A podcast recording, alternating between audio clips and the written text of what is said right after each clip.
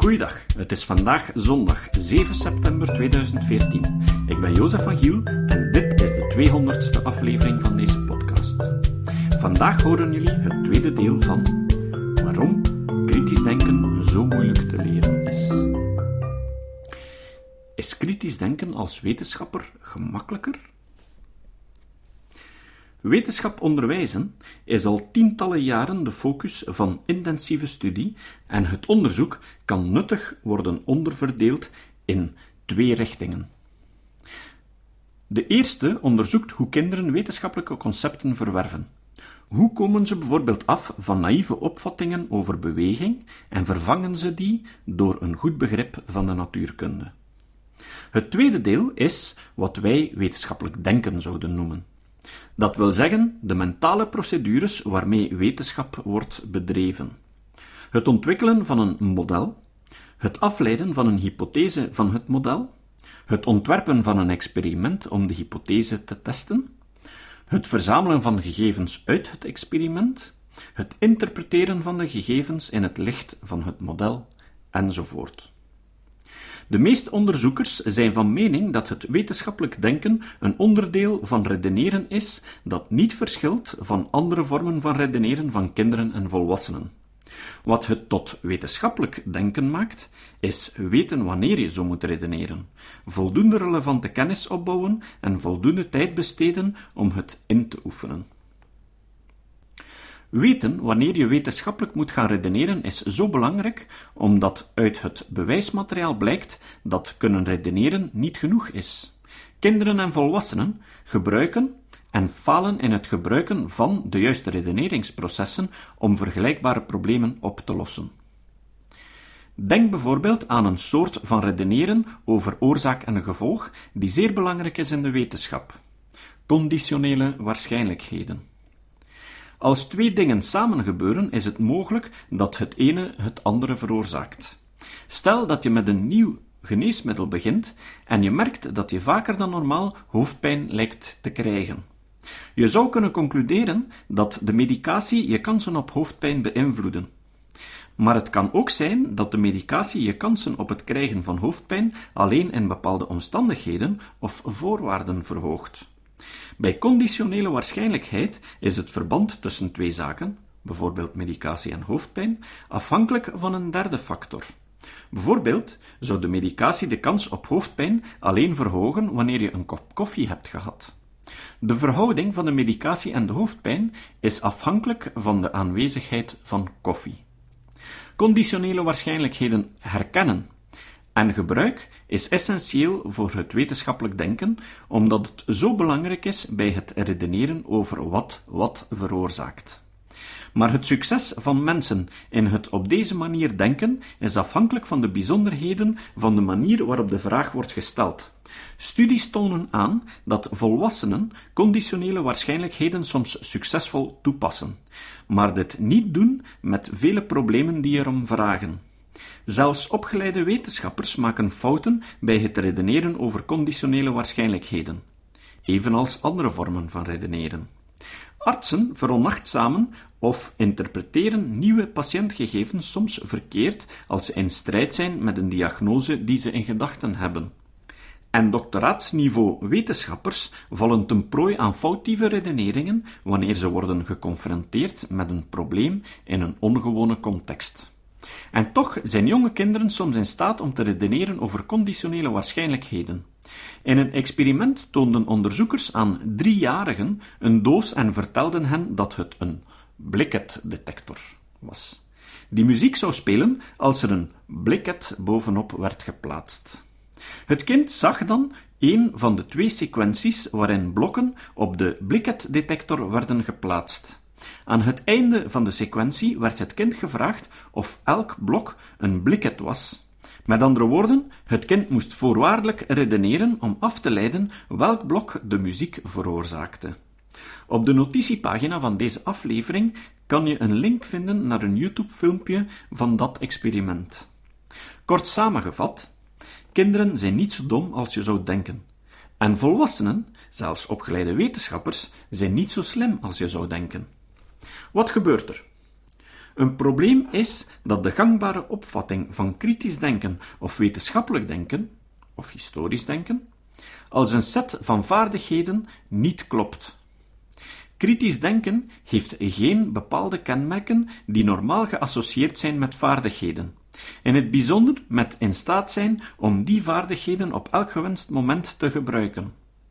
Als ik je vertelde dat ik geleerd had om muziek te lezen, bijvoorbeeld, zou je juist verwachten dat ik mijn nieuwe vaardigheid, dit wil zeggen muziek lezen, zou kunnen gebruiken wanneer ik maar wilde. Maar kritisch denken is heel anders.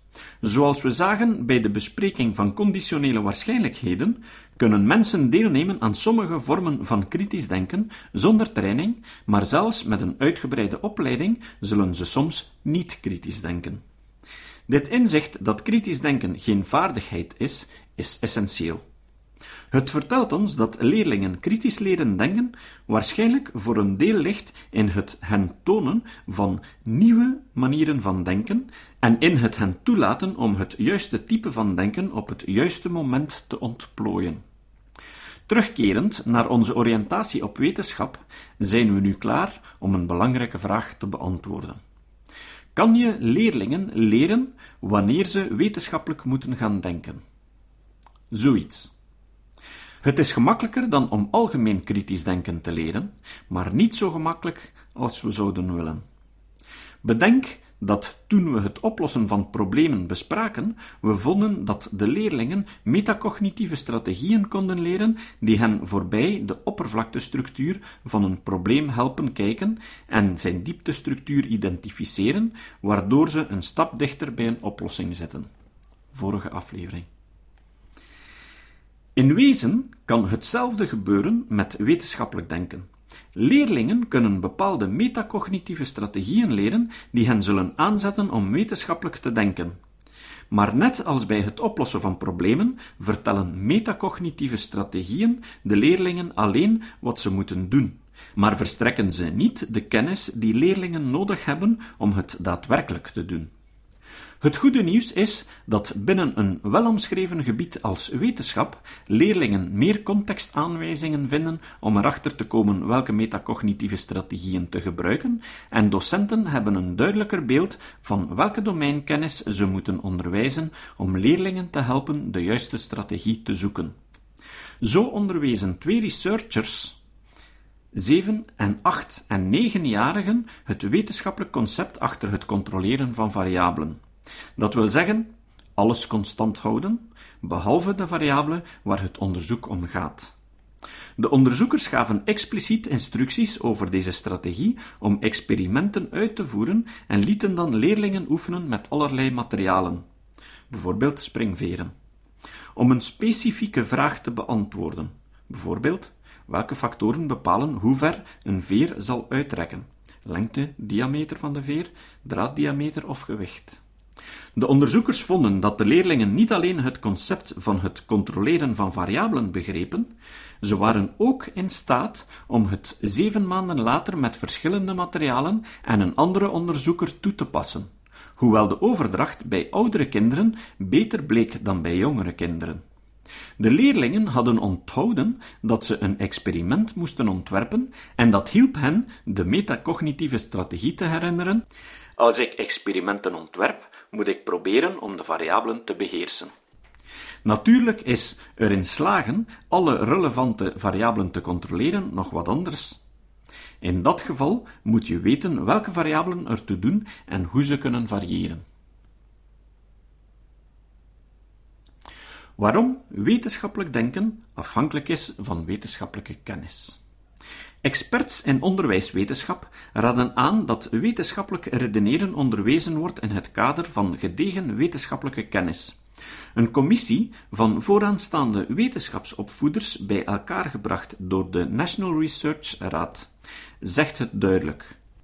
Alleen inhoud onderwijzen zal waarschijnlijk niet leiden tot vaardigheid in de wetenschap, maar onderzoek verrichten zonder betekenisvolle wetenschappelijke inhoud ook niet. De commissie trok deze conclusie op basis van bewijs dat achtergrondkennis nodig is om wetenschappelijk te kunnen denken. Zo is het belangrijk te weten dat je in de wetenschap bij een experiment een controlegroep nodig hebt. Net zoals het hebben van twee vergelijkingsvoorwaarden, helpt het hebben van een controlegroep naast een experimentele groep je te focussen op de variabele die je wilt bestuderen. Maar de wetenschap dat je een controlegroep nodig hebt, is niet hetzelfde als er een kunnen maken. Omdat het niet altijd mogelijk is om twee groepen te hebben die precies gelijk zijn, weten welke factoren tussen twee groepen kunnen variëren en die niet mogen veranderen, is een voorbeeld van noodzakelijke achtergrondkennis. Om bij experimenten te meten hoe snel proefpersonen kunnen reageren, moeten controlegroepen overeenkomen qua leeftijd omdat de leeftijd van invloed is op reactiesnelheid, maar moeten ze qua geslacht niet perfect op elkaar worden afgestemd. Meer formeel experimenteel werk geeft aan dat achtergrondkennis nodig is om wetenschappelijk te redeneren. Denk aan het opstellen van een onderzoekshypothese. Je kan voor elke situatie verschillende hypothesen opstellen. Stel dat je weet dat auto A minder verbruikt dan auto B en je zou graag willen weten waarom. Er zijn veel verschillen tussen de auto's. Welke zal je dus eerst onderzoeken? Motorinhoud? Bandendruk? Een belangrijke determinant van de hypothese die je selecteert is plausibiliteit. Je onderzoekt geen verschil tussen auto's A en B. Als je denkt dat het onwaarschijnlijk is dat het van invloed is op het benzineverbruik, bijvoorbeeld kleur. Maar als iemand je een reden biedt om deze factor meer plausibel te maken, bijvoorbeeld hoe het rijgedrag van je tienerzoon veranderde nadat hij zijn auto rood schilderde, ga je waarschijnlijk zeggen dat deze nu plausibele factor onderzocht zou moeten worden. Zo zie je maar dat je oordeel over de plausibiliteit van een factor gebaseerd is op je kennis van het domein. Uit andere gegevens blijkt dat bekendheid met het domein het gemakkelijker maakt om met verschillende factoren tegelijkertijd te jongleren wat op zijn beurt toelaat om experimenten te construeren die tegelijkertijd meerdere factoren onderzoeken. Zo voltooiden dertienjarigen in één experiment twee taken. In de ene moesten ze in een computersimulatie denkbeeldige wezens manipuleren om ze in leven te houden. In een andere werd hen verteld dat ze door een zwembadbedrijf waren ingehuurd om te evalueren hoe de afkoelsnelheid van het water afhing van de oppervlakte van zwembaden.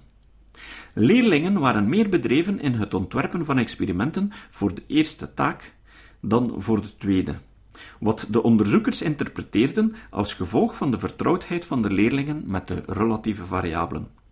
Leerlingen zijn gewoon om na te denken over factoren die de gezondheid bij dieren, bijvoorbeeld voedsel, roofdieren, kunnen beïnvloeden, maar hebben minder ervaring met werken met factoren die de temperatuur van water, bijvoorbeeld volume, oppervlakte, kunnen beïnvloeden. Daarom is het niet zo dat in een experiment variabelen controleren een proces is dat niet wordt beïnvloed door de kennis van de proefpersonen over die variabelen. Voorkennis en overtuiging beïnvloeden niet alleen de hypothesen die men wil testen, ze beïnvloeden ook hoe men gegevens van een experiment interpreteert.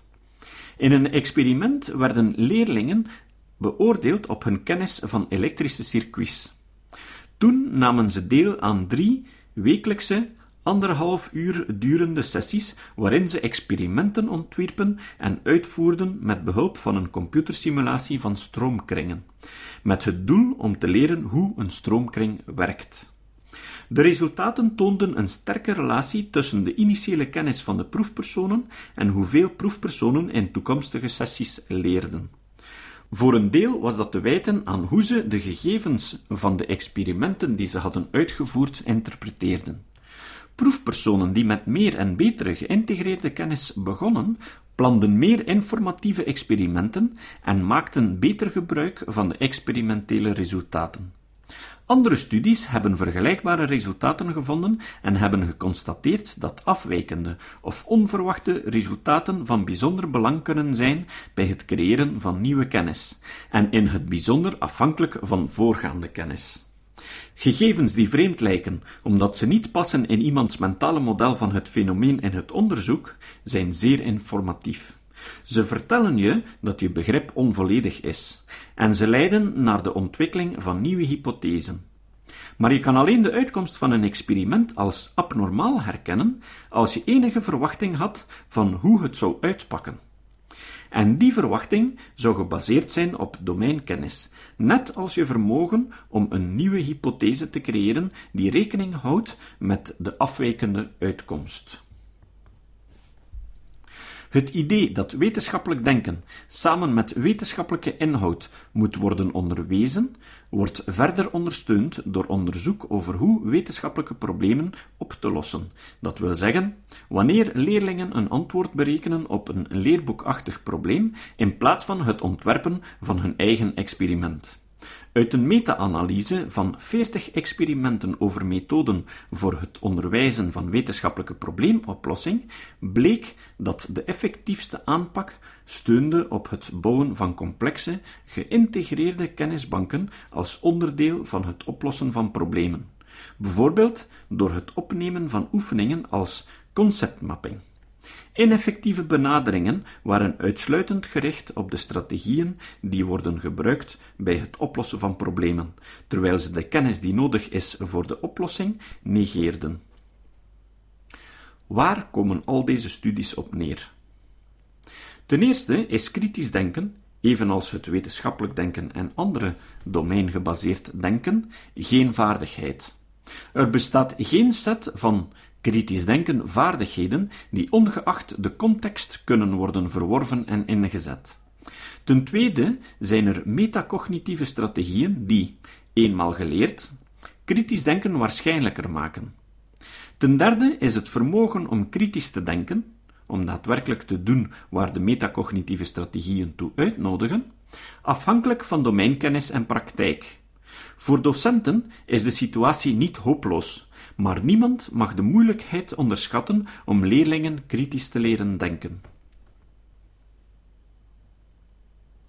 Heeft Sherlock Holmes een cursus kritisch denken gevolgd? Het beste voorbeeld van de kracht van brede, diepgaande kennis om kritisch te kunnen denken is Sherlock Holmes.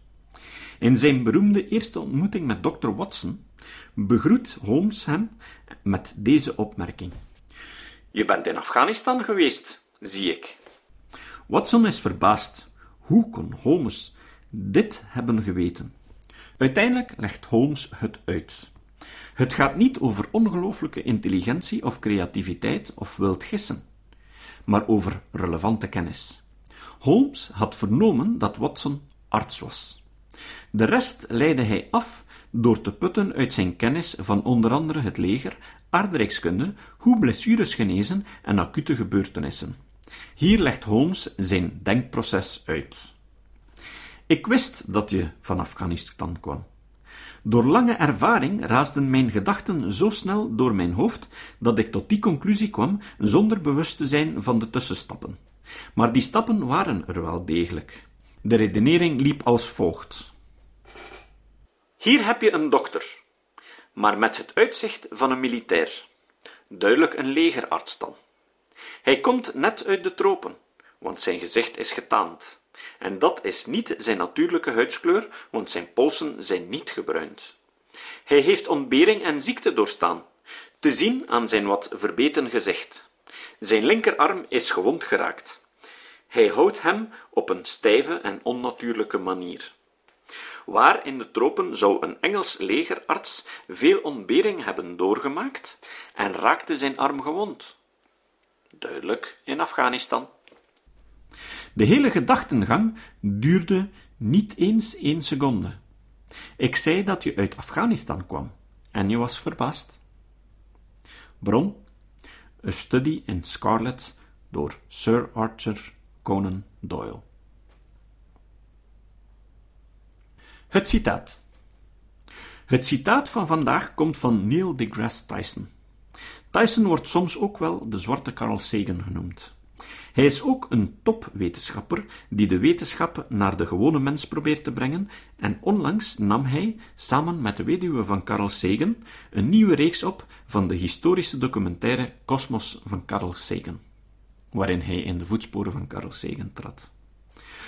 Toen een journalist aan Neil deGrasse Tyson vroeg wat het nut is van al dat onderzoek naar donkere materie en donkere energie, antwoordde hij: In de jaren dertig had je me kunnen vragen wat het nut was van al dat onderzoek naar subatomaire deeltjes die je toch niet kan zien. Hout is hout, en daarmee weet ik toch wat ik ermee aan kan? Wel, dat onderzoek naar subatomaire deeltjes heeft geleid tot de kwantumfysica. Nu is de informatietechnologie verantwoordelijk voor 30% van de wereldwijde economie. Maar die zou onmogelijk geweest zijn zonder de systemen die we kunnen bouwen dankzij onze kennis van de kwantumfysica. Tot de volgende keer. Deze podcast is het resultaat van het werk van veel mensen.